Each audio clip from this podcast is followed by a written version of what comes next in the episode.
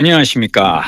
도서관 단골 손님들의 전화 수다방 내가 빌린 책 일본 특파원 김민식입니다. 안녕하셨습니까. 내가 빌린 책 아, 성북 길빛도서관 단골 손님 박동훈입니다. 반갑습니다. 반갑습니다. 일본이시라고요? 아주 감도가 좋습니다. 일본인데. 어, 네, 네, 감도가 너무 너무 좋네요. 그러니까요. 음. 그 역시 일본은 가깝고도 먼 나라. 음. 가깝고도 먼 나라 일본 어디로 가셨습니까? 니가타 현에 와 있고요. 네. 어, 사실 어, 니가타 그러면 잘 모르시는 분들이 많은데 음, 여기는 이 도쿄 근처예요. 근데 아. 도쿄에서 약간 서쪽으로 이렇게 어 반대편이고요. 약간 북쪽이고 그래서 서서북쪽. 여기가 그렇죠. 어. 그래서 여기가 어 눈의 고장으로 그 가와바타 야스나리라고 하는 일본 작가가 설국을 설국. 쓴 음. 그 무대 어 고장입니다. 음. 아니 그 설국 참 가와바다 가 어 야스나리, 야스나리. 가와바타 야스나리. 음. 이름도 많이 들어봤고 음. 설국이라는 책 제목도 많이 들어봤지만 사실 읽어본 적은 없는 책이거든요. 우리가 그런 책이 많죠. 원래 그렇지. 노벨 문학상 수상 작품들은 그런데 특히나 이 책은 사실 좀 어려워요. 저도 오기 전에 여행 오기 전에 그래도 이 책의 소설의 무대라고 어, 문학 기행을 가니까 네. 소설은 읽어봐야지라고 했는데 사실 읽기가 상당히 어려웠고 음. 그 이유 중 하나는 뭐냐면 이게 사실 여러 편의 단편을 계속 이어서 쓴 약간 연작 소설 같은 거고 그리고 특별한 어떤 하나의 어떤 사건 같은 게 이렇게 있는 게 아니에요. 어. 약간 좀 사변적인 소설이고 그래서 노벨 문학상을 받을만 한 거, 그러니까 되게 이렇게 표현이라든지 이런 게 유려하기는 하지만 막 그 흥미진진하게 이렇게 이야기가 전개되는 그런 소설은 아닌지라 어, 근데 뭐 하여튼 그래도 한번 그냥 음 소설을 일본 문학에 관심 있으신 분은 한번 보실만 하고요. 저는 하여튼 소설의 무대가 된 곳에 왔다는 것으로 그냥 의미가 있는 건데 사실 저는 이 소설의 무대인 이 고장보다는 동행이 저에게는 이번 여행에는 중요합니다. 동행? 아, 혼자 예. 가신 게 아니에요? 아니에요. 아, 제가 보통은 혼자 가는데 오. 이번 여행은 동행이 있습니다. 동행 누굴까? 제가 이 조금 아. 거슬러 올라가는데요. 네. 제가 좋아하는 한국의 작가분들 중에서 네. 영화 평론가 김봉석 선생님이 있어요. 어? 그 어? 김봉석 님을 알아요? 아니 저 예전 시내 21 같은데 많이 맞아요, 맞아요, 맞아요. 네, 많이 나왔던 그, 그 김봉석 작가님입니다. 어떻게 아세요, 우리 박동원 부장님은? 아, 제가 음, 어, 한때 음. 영화 음악과 관련된 아, 업무를 한 적이 있어요. 아 그렇구나. 네, 그래서 어, 그때 한창 음, 음, 아 그리고 또 나름 cine kid 그렇지. 예, 또 영화 또 좋아하시는. 이 제대하기 전에 음, 어, 이- 자, 어차피 전공 공부 해도 안 되는 거 그만두고 내가 좋아하는 그때 한창 영화에 빠져 있었던 때라 하루에 다섯 음. 편까지도 봤던 때인데 음, 그래서 음. 아, 내가 이제 종합예술학교 영화과를 한번 들어가야겠다. 아 진짜 그랬던 적이 예, 있어요. 그랬던 적이 있어요. 그래서 어, 어, 그때 뭐 시내 21 이런 거 꽤 봤죠. 근데 음. 만 그분 저 평론가 김봉석 평론가의 글을 많이 본 것 같아요.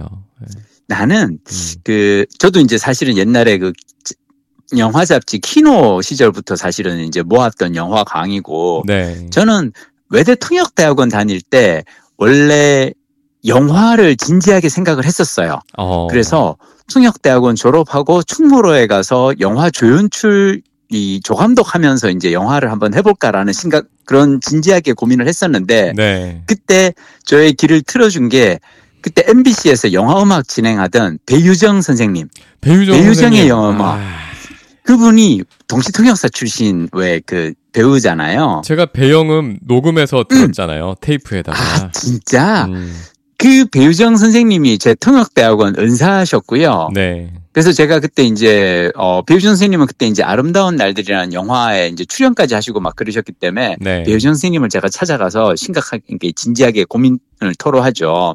제가 이러저러한 영화를 너무너무 좋아해서 충무로에 가서 영화를 만드는 일을 해보고 싶습니다. 그랬더니 배우정 선생님이 김민식 씨, 제가 어, 충무로에서 영화하는 분들 좀 아는데요. 그분들 1년 연봉이 200만 원이 안 돼요.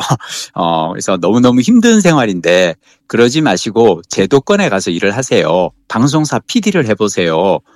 라고 배우준 쌤이 왜냐면 배우준 쌤은 영화 어, 영화 음악을 MBC에서 이제 그 어, 출연을 하고 있었기 때문에 그래서 저한테 어 PD를 해보라 그래서 제가 충무로에 가는 대신에 MBC 입사 시험을 받고 저는 그 이 친구를 너무나 감사하게 지금까지 생각하고 있거든요. 음. 근데 하여튼 그래서 저는 그 시절부터 어 키노 영화 잡지 키노라든지 시네 21을 봤는데 저는 김봉석 평론가의 글을 예전부터 되게 좋아했던 게 뭐냐면 사실 가끔씩 왜 영화 평론가들이 이렇게 추천하는 영화 극장 가서 보면 졸릴 때가 좀 있어요. 가끔은 아니죠. 약간 네. 설국도 비슷해요. 어. 막 다른 그 문학 평론가들이 너무 좋은 작품이라 그래가지고 노벨 문학상까지 받았다 해서 봤는데 너무 너무 졸리기도 하거든요, 사실은. 근데 그런 경우에 나한테 음. 문제가 있다고 항상 자책하죠. 근데 나는 그러지 않아요. 나는 반대로 생각해요. 아, 이거 저기 추천한 평론가가 음. 되게 자기 아는 척 하고 싶어서 음. 되게 이렇게 어 잘난 척 하려고 일부러 어려운 작품을 어 독자들에게 권했구나라고 어. 저는 생각을 하거든요. 네. 그래서 저는 어렸을 때부터 뭐가 그 약간 저의 기준은 뭐냐면 재미난 것이 대중적인 것이 좋은 것이다라는 약간 그런 생각이 있었어요. 어. 그래서 저는 막 이렇게 막 그 영화상 막 이렇게 받는 막 이런 작품보다도 그냥 흥행순위 높은 작품을 저는 좋아했었고 음. 대중들의 선택을 저는 약간 좀 이렇게 믿고 따라가는 거였고 어. 근데 김복성 쌤도 약간 재미 위주로 영화를 고- 골라주셨어요. 아하. 그래서 저는 그 시절부터 김봉석 쌤을 좋아했는데 그 김봉석 쌤이 사실은 영화도 어 추천을 하시지만 소설도 엄청 많이 읽고 재미난 소설을 또 이렇게 추천해 주시기도 하시거든요. 네. 그래서 이분이 쓰신 책이 하드보일드는 나의 힘이라는 책이 있어요. 어. 그러니까 그 미국 소설, 추리 소설이라든지 약간 이런 그 하드보일드 소설들을 읽고 그 중에 재미난 작품을 소개를 해 주셨는데 이게 제 삶이 아주 힘들 때 저를 살린 어떤 하나의 책이었어요. 이게 뭐냐면 어. MBC에서 제가 힘들 때 2015년, 2016년 1월 때 이 책을 읽고 여기에 나오는 되게 재미난 책들, 리 차일드의 잭 리처 시리즈라든지 아니면 형사 해리보시 시리즈라든지 그런 소설들을 이제 김봉성 선생님의 추천을 받고 읽기 시작을 했고 재미난 소설을 읽다 보니까 힘든 시절이 시간 가는 줄 모르고 훅 지나가더라고요. 음. 그래서 저에게는 항상 김봉성 선생님이 저의 어떤 약간 좀 그, 어, 구세주 같은 그런 분이고, 저는 항상 김봉성 선생님의 페이스북을 이제 이 들여다보는데, 어, 제가 지난 왜 봄에 4월에 규슈 올레길 걸었었잖아요. 네. 그러고 나서 그때 이제 다케오 온천 코스 걷고 막 그랬었는데, 어느 날 내가 김봉성 선생님 페이스북에 봤더니 거기에 제가 다케오 온천에 걸었던 그 길, 그 길들이 그대로 사진으로 나오고 심지어 제가 묵었던 교토야라고 하는 료칸까지 사진에 나오는 거예요. 팔로우 당신도- 팔로우인가요?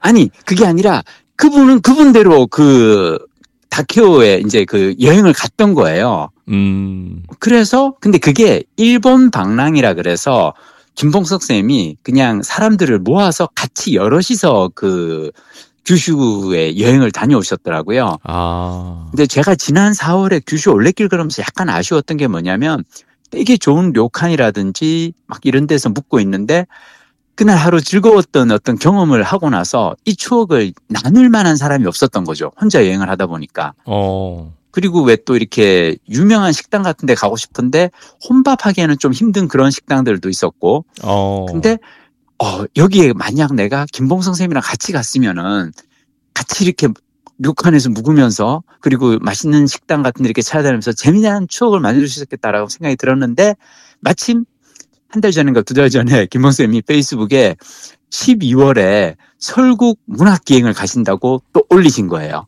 모집해서 가나 보죠? 그렇죠. 근데 이게 소수예요. 딱 여섯 명.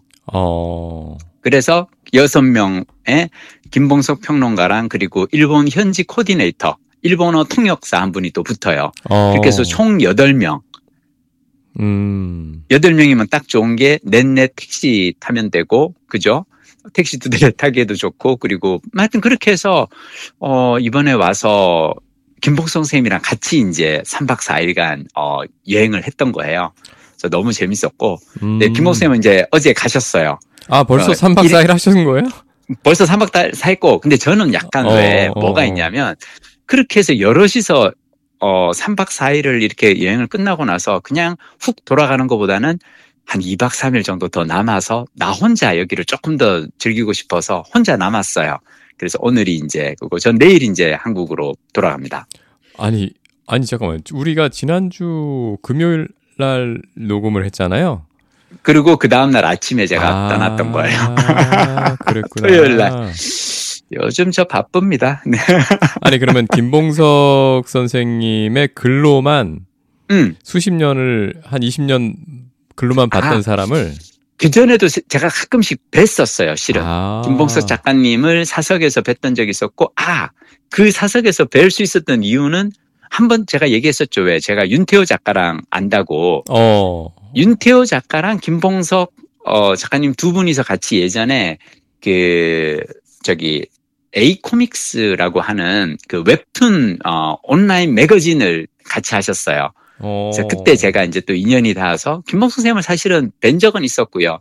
근데 이렇게 3박 4일간 같이 여행 다니면서 막 김봉석 선생님의 그 설명을 들으면서 이렇게 또 설국 문학기행을 할 수 있는 날이 올 줄은 몰랐죠. 가끔 그런 그런 걸 팸투어라고 하나요? 그렇죠. 어, 그러니까 가끔 이렇게 어, 이게 뭐 그런 작가분들, 예술가들 이런 분들이 어, 음. 본인이 지- 잘 아시는 코스로 해가지고 그렇죠. 소수의 팀을 짜서 다니는 음. 그런. 음, 음, 하긴 그런 거는 어디 뭐 광고 낼 수도 없고 SNS로 이렇게 모집이 되겠네요.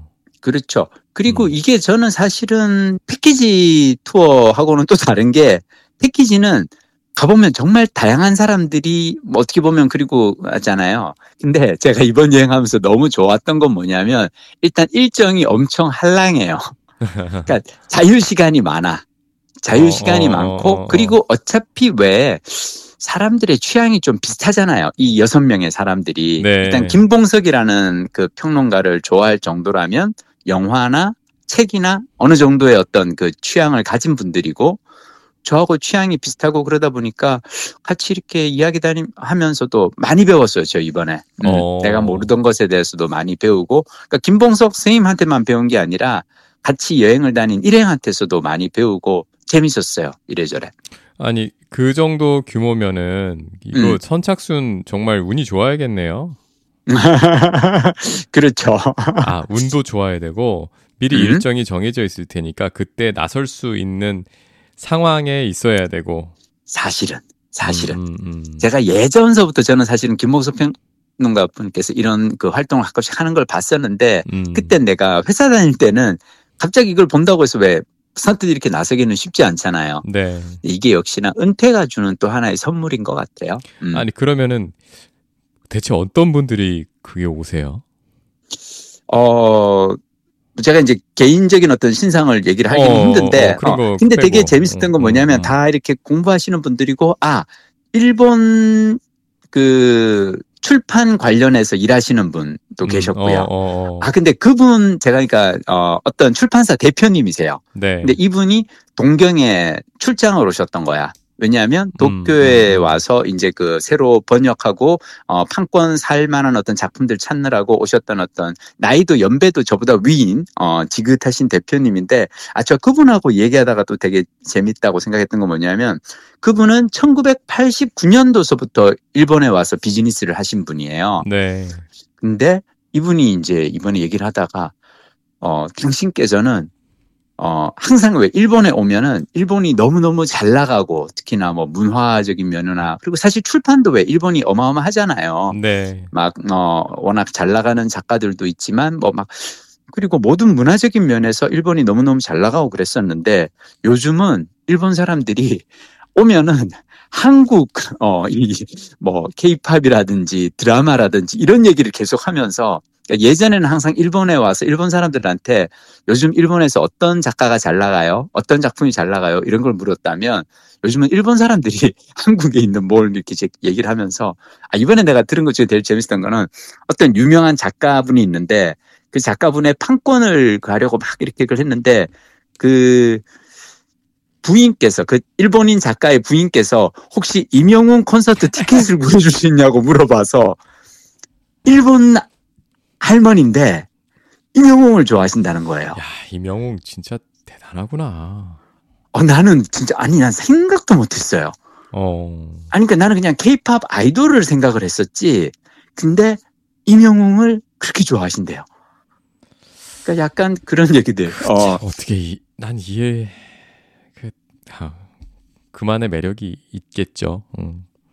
아니 근데 뭐 음. 어, 근데 나는 그래서 그러면서 이분이 하신 얘기가 뭐냐면 한국이 이렇게까지 문화적으로 일본을 따라잡을 수 있을 정도로 그러니까 많이 쫓아갈 수 있을 정도 이런 날이 올 줄은 몰랐다. 당신 생애 내 이런 날이 올 줄은 몰랐다라고 그분이 얘기를 하시더라고요. 음. 근데 저도 사실은 음, 그렇지 않나요? 우리가 이렇게까지 한국이 어 일본과의 경제적 격차가 줄어드는 날이 오고 저 오늘 제가 그 저기 뭐야 아침에 이 동네에서 이 도시에서 되게 유명한 카레집이 있어요. 네. 갔는데 그 카레가 5,500원.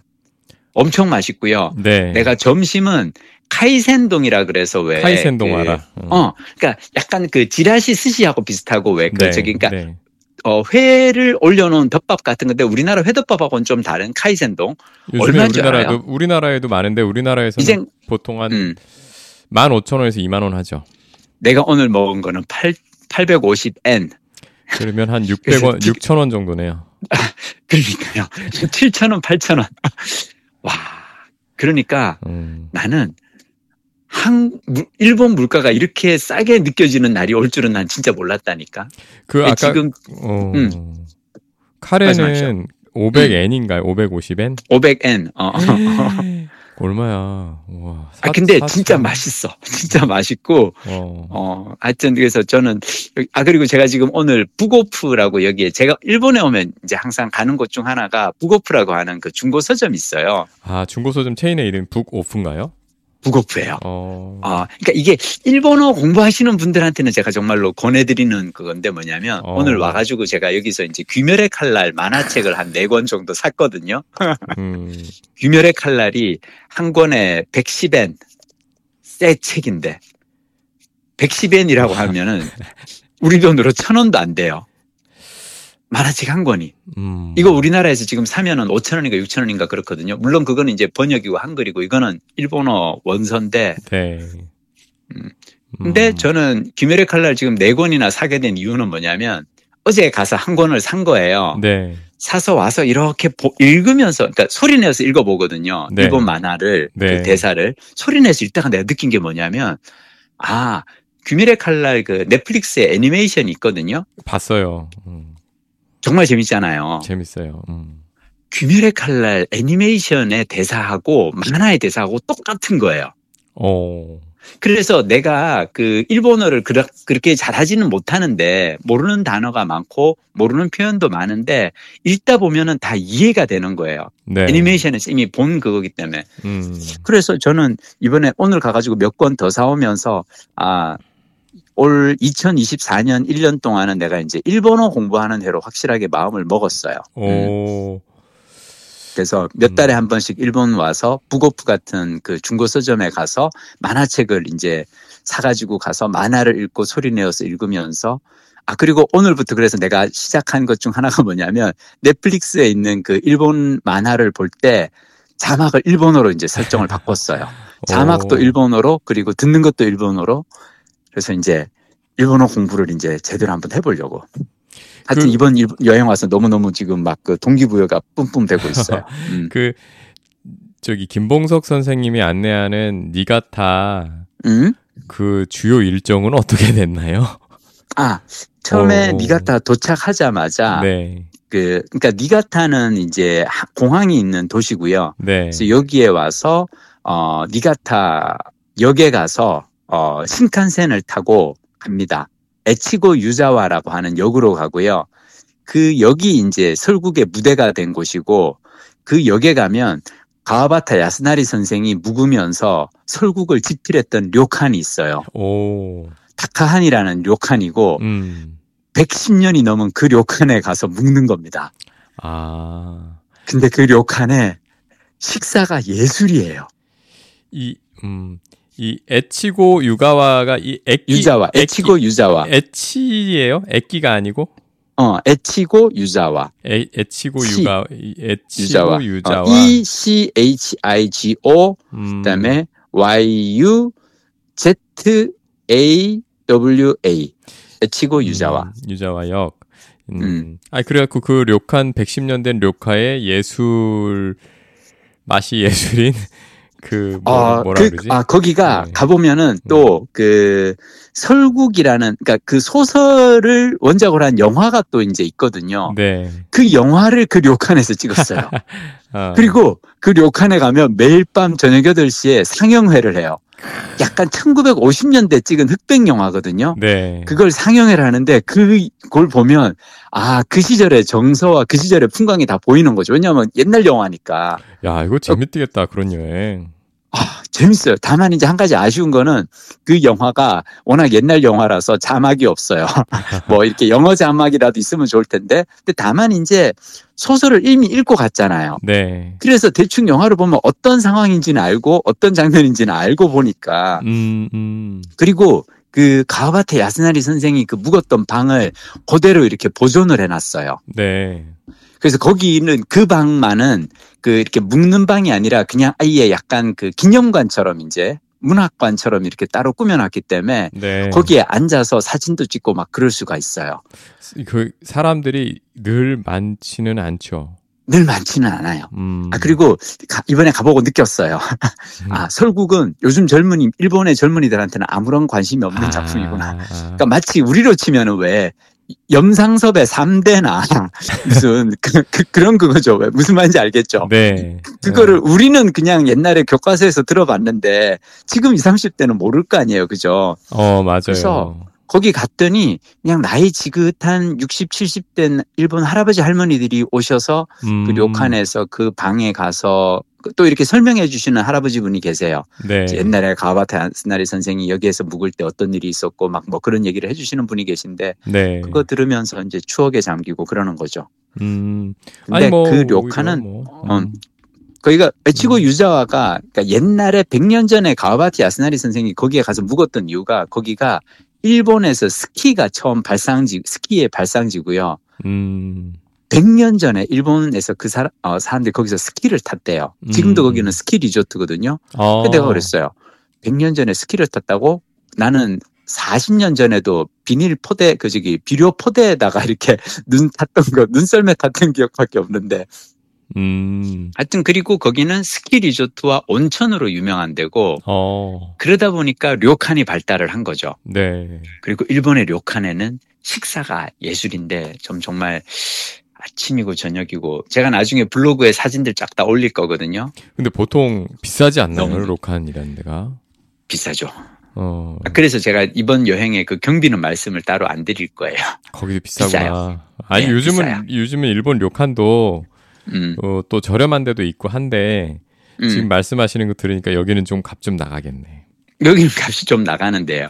음. 그나마 우리는 조금 싸게 갔어요. 왜냐 아직 스- 본격적인 스키 시즌이 아니라서 음. 비수기일 때간 거라서 그러니까 성수기 오기 마지막인 거죠 이제.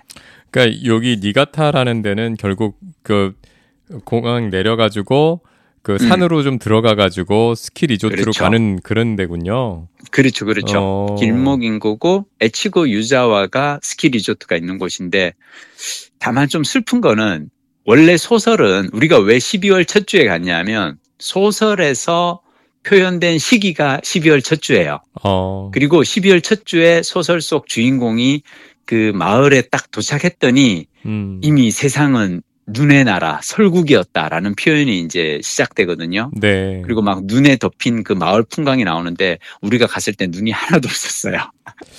저기 산 정상에만 좀 있고 그리고 음. 갔더니 어 거기 마을 사람들이 다 지금 난리가 났더라고요. 왜요? 기후 온난화 때문에 어. 원래는 사실은 12월 초에 눈이 쌓여 있어야 된대요. 네. 그리고 거기 내가 묵었던 그 료칸 바로 옆에 스키장이 있거든요. 네. 근데 그 스키장 리프트가 다 지금 어 아직은 이제 물론 시즌이 시작 안 됐긴 한데 다음 주면은 사실은 스키장 개장을 해야 되는데 네. 눈이 하나도 없는 거예요. 아. 그리고 심지어 제가 갔을 때 비 오고 막 그랬어요. 그러니까 음. 지금 그리고 제가 여기 있는 그 니가타에는 저 첫날 왔을 때는 영상 15도 정도 돼가지고 낮에는 이 바깥에 겉옷을 벗고 그냥 다닐 정도로 따뜻했어요.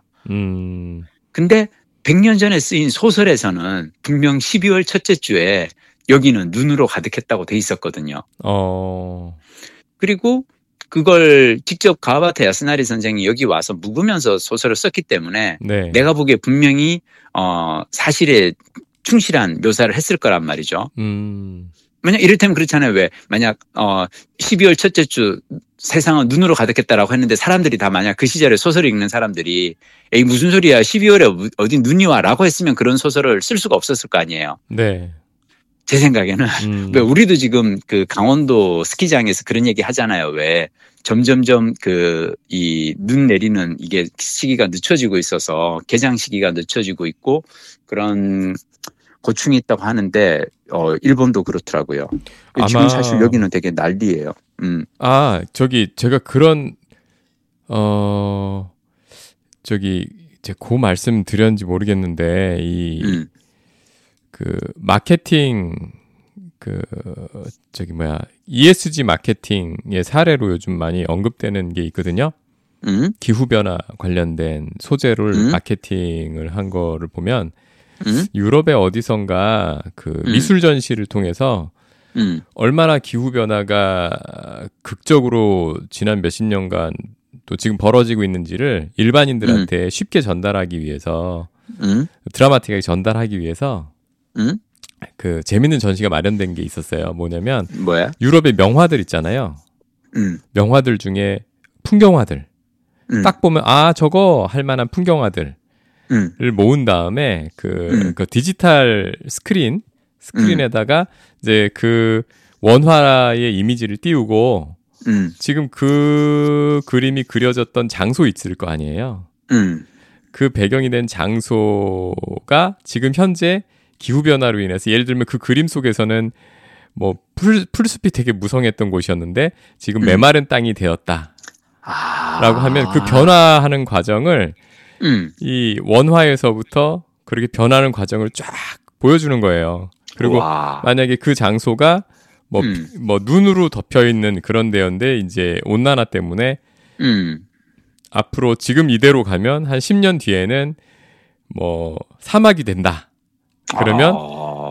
뭐 눈이 다 녹아서 빙하가 녹아서 풍경이 완전히 변했다 그러면 그 그림이 이 디지털 이미지가 쫙 변해가는 거예요 순식간에. 아. 네, 그러니까 사람들이 익숙한 명화가 명화, 익숙한 음. 장소가 어떻게 될 거라는 게 딱 직관적으로 느껴지잖아요. 와. 그걸로 저- 디지털 어, 전시회를 한 거죠. 명화전을 한 거예요. 음. 굉장히 좋은 마케팅 사례로 많이 소개가 되는 건데 요즘에. 제가 음. 서울 역사박물관인가 어딘가에서 본그 한강 사진전이 있는데요. 네. 1950년대 찍은 한강 사진을 보면은 어. 한강에서 애들이 썰매를 타요. 그렇죠. 한강이 꽝꽝 얼어가지고 어. 그러니까 왜 강 위에서 썰매를 탄다는 건 뭐냐면 가운데까지 꽝꽝 얼었기 때문에 그게 썰매를 가능한 거잖아요. 왜 네.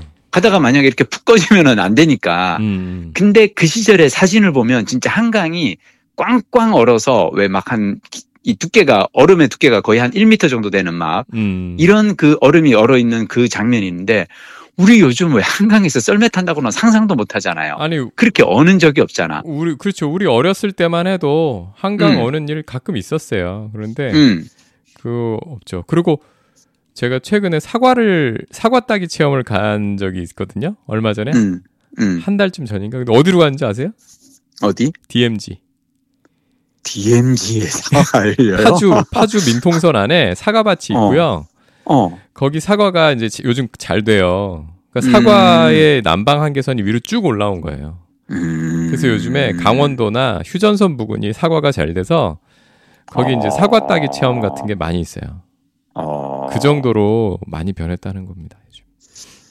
그렇군요. 음. 하여튼 저는 이번에 와서 하여튼 되게 좀 문학 기행 왔는데 되게 재미난 걸 많이 했었고 어, 생각도 좀 많이 하게 됐어요. 음. 뭘 생각을 하게 됐냐면 사실 그 에치고 유자와가 어, 그 도시가 가보면은 어, 일본의 버블 시대 때 이 사람들이 얼마나 잘 나갔는지를 보여줄 수 있는 곳 중 하나거든요. 예. 가보면 막 그 고급 펜션이라든지 호텔들이 막 쫙 질비하게 서 있어요. 네. 근데 다 지금은 텅텅 비어 있어요. 어. 그리고 한때는 되게 막 이렇게 고가의 그 부동산들이 지금은 정말로 몇 천만 원 안 한대요. 아니 그런데도 료카는 비싸요. 아 근데 이제 그 아, 료카는 여기는 그 저거예요 실은 내가 보기에 료카는 식사값이에요. 어. 아 식사와 그 온천 어, 음, 그리고 음, 근데 하여튼 부동산은 지금 완전히 이제 약간 그 인구가 이렇게 어 줄어들고 있으니까 음. 근데 그리고 한때 화, 화려했던 스키 리조트가 지금은 약간 이제 쇠락해가는 과정을 제가 이렇게 보면서 가와바타 야스나리가 노벨 문학상을 받고 4년 뒤인가 2년 뒤에 자살하거든요. 네. 아, 그러니까 물론 이제 본인이 유서를 남기진 않았고 그냥 가스 중독으로 인한 죽음이라서 음. 근데 본인의 집을 나와서 어, 이 본인이 사두었던 펜션 리조트에 가서 거기에 방 안에서 이제 문을 잠그고 하여튼 뭐 그렇게 해서 이제 가스 중독으로 돌아가셔서 근데 하여튼 어 근데 나는 왜 그럴까? 왜 모든 것을 이룬 그러니까 작가로서 가장 어 뛰어난 성취를 보이고 노벨 문학상까지 탔는데 왜 그랬을까를 생각하다가 그냥 고민한 지점 중 하나는 뭐냐면 우리는 어쩌면 쇠락해 가는 모습을 두려워하지 않을까. 음. 한때 잘 나갔다가 막 이렇게 화려한 그 이후로 그러니까 야스나리 선생이 실제로 노벨 문학상을 타고 난 다음부터 어 자신이 사실 노벨 문학상을 탄 이신이 설국이라는 작품은 자신이 20대 때 참, 젊었을 때 쓴 작품이고 그리고 노벨 문학상 탄 이후로는 특히나 이 글을 제대로 이렇게 작품 활동을 하지 못해서 되게 스트레스를 많이 받았다고 하거든요. 네. 그래서 저는 요즘 하는 생각은 우리가 젊어서 뛰어난 성취를 보내, 보이는 것보다 더 중요한 거는 노후의 삶을 어떻게 이제, 어, 보낼 것인가에 대한 고민이 필요하지 않을까. 하여튼 그런 생각도 좀 해보고, 일본 와서 요즘, 일본에서 워낙 이 기운이 쇠락해가는 약간 그런 느낌, 저는 특히나 96년부터 저는 일본에 왔었으니까요. 네. 96년에 와서 본 그 일본과 지금의 일본 사이 어떤 그 격차라기보다 변한 게 하나도 없거든요. 네. 난 그게 슬퍼요. 왜냐하면 96년 이후로 한국은 많이 달라졌잖아요. 네, 네. 근데 일본은 변한 게 없다라는 걸 이렇게 보면서 이런 나이에, 그러니까 나이 들어가는 과정에서 우리는 고령화 시대에 어떻게 살 것인가를 다시 한번 조금씩 뭐 이런저런 고민을 해보고 있습니다. 그 여기 말고 또 어떤 일정들을 또 추천해 주실 만할까요? 니가타. 어, 저는 니가타에서 개인적으로 오늘 해서 좋았던 거는 어, 여기 그 마린피아라고 하는 그 수족관이 있어요. 아쿠아리움 있는데 아기자기하게 되게 잘 꾸며져 있고요. 무엇보다 여기 그 마린피아 입장료가 어 1,500엔.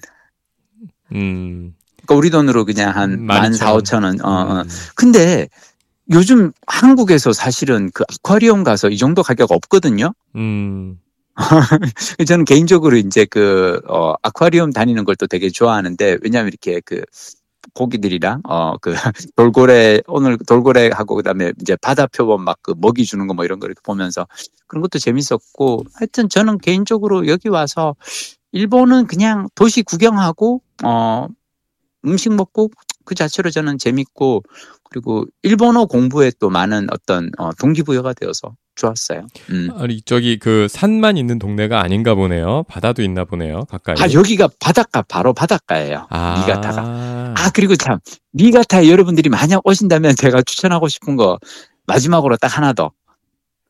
폰슈칸. 예? 폰슈칸. 폰슈칸? 아, 아, 참고로 제가 오늘, 어, 음주 방송을 하고 있습니다. 아니 원래 술 잘 안 드시잖아요. 안 하죠. 제가 술 잘 안 하는데, 제가 음. 니가타 간다 그러니까, 음. 제가 이제 니가타 간다고 그, 저기 뭐야, 페이스북에 올렸더니 사람들이 다들 무조건 거기에 가서는 사케를 마시고 오라는 거예요. 어. 그게 왜 그러냐면 이 니가타가 뭐로 유명하냐면 여기가 일본에서 가장 어, 수량이 많은 강, 시나노 강그 하구고요. 네. 강의 하구다 보니까 여기는 수량이 많아서 옛날부터 벼농사가 잘 됐던 거예요. 아. 벼농사, 아, 그래서 여기가 유명한 쌀이 고시카리가 오, 여기에요. 그게 거기군요. 고시카리 쌀로 유명하고, 자, 쌀이 맛있는 쌀의 산지다 보니까 사케가 또 유명한 거예요. 왜냐하면 아. 일본의 그 술은 왜 미혼슈라고 하는데 일본 술은 그 쌀을 갖다가 이제 담궈서 어, 술을 만들잖아요. 네. 그래서 여기 와서 그 근데 여기 역에 가면 니가타 역에 가면 뭐가 있냐면 폰슈칸이라는 데가 있어요. 폰슈칸, 폰슈? 이게- 폰? 폰슈칸. 음. 한글로 폰슈칸 치면은 구글 지도에다 치면은 딱 떠요. 음. 폰슈칸이 뭐냐면 일본 술 어. 맛보기 체험장 같은 거예요. 아. 약간 술 박물관 같아요. 어. 가보면은 되게 재밌는 게 그 역 안에 있어요. 역 안에서 여기가 만약 그러니까 사실은 워낙 그 일본에서 유명한 쌀 산지고 그러다 보니까 이 이 고장에 어 명물 사케들이 많아요. 네. 그래서 그 각 양조장에서 자기네 나오는 술들을 다 그 샘플로 이거를 샘플로 하- 샘플링 할 수 있는 건데 뭐냐면 500엔 그러니까 우리 돈으로 5천엔 5천 원이라고 쳐요. 네. 5천 원을 딱 내면은 조그마한 사케 잔 하나를 주고 오. 그리고 그러니까 물론 그거는 렌탈용 잔이니까 나중에 나갈 때는 반납하는데 잔을 조그마한 산- 잔을 하나 주고 그 동전 금속 동전 토큰 같은 거 이렇게 다섯 개를 줘요. 네. 그러면 자판기 같은 게 있거든요. 네. 근데 이 자판기가 111개가 있어요. 조그마한 자판기 아주 작아요. 작은 자판기가 111개가 있는데 거기다가 그 컵 두는 장소에다가 컵을 딱 넣어놓고 토큰 하나 딱 넣으면 불이 들어와요. 버튼을 딱 누르면은 아주 그 잔에 한 반잔 소주 잔으로 치면은 한 3분의 1 정도 되는 양의 어떤 사케가 나오는 거예요. 소주의 3분의 1? 소주 잔에 3분의 1. 소주 잔에 너무 작다. 어. 그렇지. 근데 그게 맛을 보기로는 딱인 거예요. 맛보기로. 어. 근데 저는 그거를 홀짝 하면서 이렇게 한 세 모금 홀짝 홀짝 홀짝 하면서 마시는데 맛있어요. 오. 그리고 제가 어제 참 여기 와서 그 김봉석 작가님이 여기 와서 니가타에서 했던 그것 중 하나가 이 동네가 워낙 이제 사케 양조로 유명하니까 주조장 투어를 또 같이 갔던 거예요. 아, 주조장 트로도 들어있어요? 오. 어, 주조장 투어도 들어있어요. 좋다. 그래서 음. 그술 만드는 과정을 이렇게 뚝 보고 그리고 왜 여기 사람들은 모든 일에 왜 일본은 그 몇 대째 이어가면서 그 좀 약간 그 어. 동네 장인들 있잖아요. 네.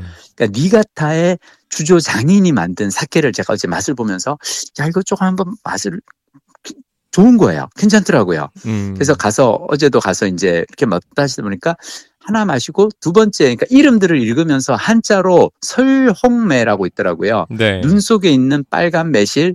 그래서 어 매실 같은 맛인가 괜찮겠냐고 마셨는데 어 달짝지근하니 맛있더라고요. 어. 그래서 두 번째 잔에서 그걸 딱 마시고는 제가 갑자기 번뜩 아이디어가 떠오른 거예요. 이처럼 술 잘 못하는 사람한테 맞는 건 딱 이거다. 그래서 직원한테 가서 물어봤어요. 아마이 사케와 아리마스까? 그랬더니 무슨 뜻이에요? 그게 뭐냐면 어, 아마이가 달다는 뜻이거든요. 어. 달달한 어, 달콤한 사케도 있습니까? 그랬더니 멋지론 됐어요. 그랬더니 이, 어, 물론입니다. 이치방 아마이노와 가장 달달한 것은 이겁니다. 하면서 이렇게 두 개를 추천을 해주더라고요. 어 마시니까 맛있더라고요. 제가 음. 아, 원래 술은 안 즐기는데 왠지 여기에서 사케 그 폰슈칸에서 이렇게 한 잔 한 잔 한 잔 다섯 잔 맛을 보는 이거는 너무 재밌어가지고 어 그랬는데 하여튼 저는 와서 일본 여행 와서 사케 체험한 거 음, 되게 괜찮았어요. 그 아까 그 자판기 그, 음. 그 500엔 내고서 몇 잔까지 음. 마실 수 있는 거예요? 그러니까 500엔을 내고 다섯 잔을 마- 다섯 개를 다섯 잔을 고를 수 있는 거예요. 술 종류를 오, 다섯 500엔 개를. 내고 다섯 다섯 음, 음, 음. 그러면 500엔 내고 소주 잔으로 한 두 잔? 그렇지 뭐 어, 에이, 그런 거지. 비싸. 안주도 안 네. 주고? 없어요. 아, 뭐 이거 그거 그냥 그뭐 서서 안 그냥 그 어, 재밌겠어. 그럼. 아니 근데 음. 개인적으로 나는 이게 왜 있는지는 알 것 같아요. 나 사실 음. 그러고 나서 그 나오면은 바깥에 이제 그 병들이 전시돼 있어요. 어. 바로 살 수가 있어. 그러니까 내가 거기서 골라서 내 입맛에 맞는 사케를 찾아서 사들고 나오는 거야. 아, 근데 우리나라 음. 같으면 그 정도 양이면 그냥 시음용으로 하고 음. 팔겠네. 근데 보니까 여기 사케들이 꽤 비싸요. 아, 우리가 아는 그런 소주가 아니야. 여기 사케는. 어, 그렇구나. 음. 어, 여기는 사케니까. 하여튼 그래서 되게 재미난 경험이었어요. 음. 저처럼 일본어 못하는 사람도 음. 음, 아 이제는 저 뭐 내년 초에는 그 AI가 on-device 돼 있는 그런 음? 휴대폰들이 나와서 그냥 바로 아 진짜요? 예 바로 얘기하면 바로 바꿔준다니까 일본어는 또 그거 잘할 거 아니에요. 그렇지. 저는- 아 근데 AI가 on-device 되는 휴대폰이 나온다는 건 무슨 의미예요?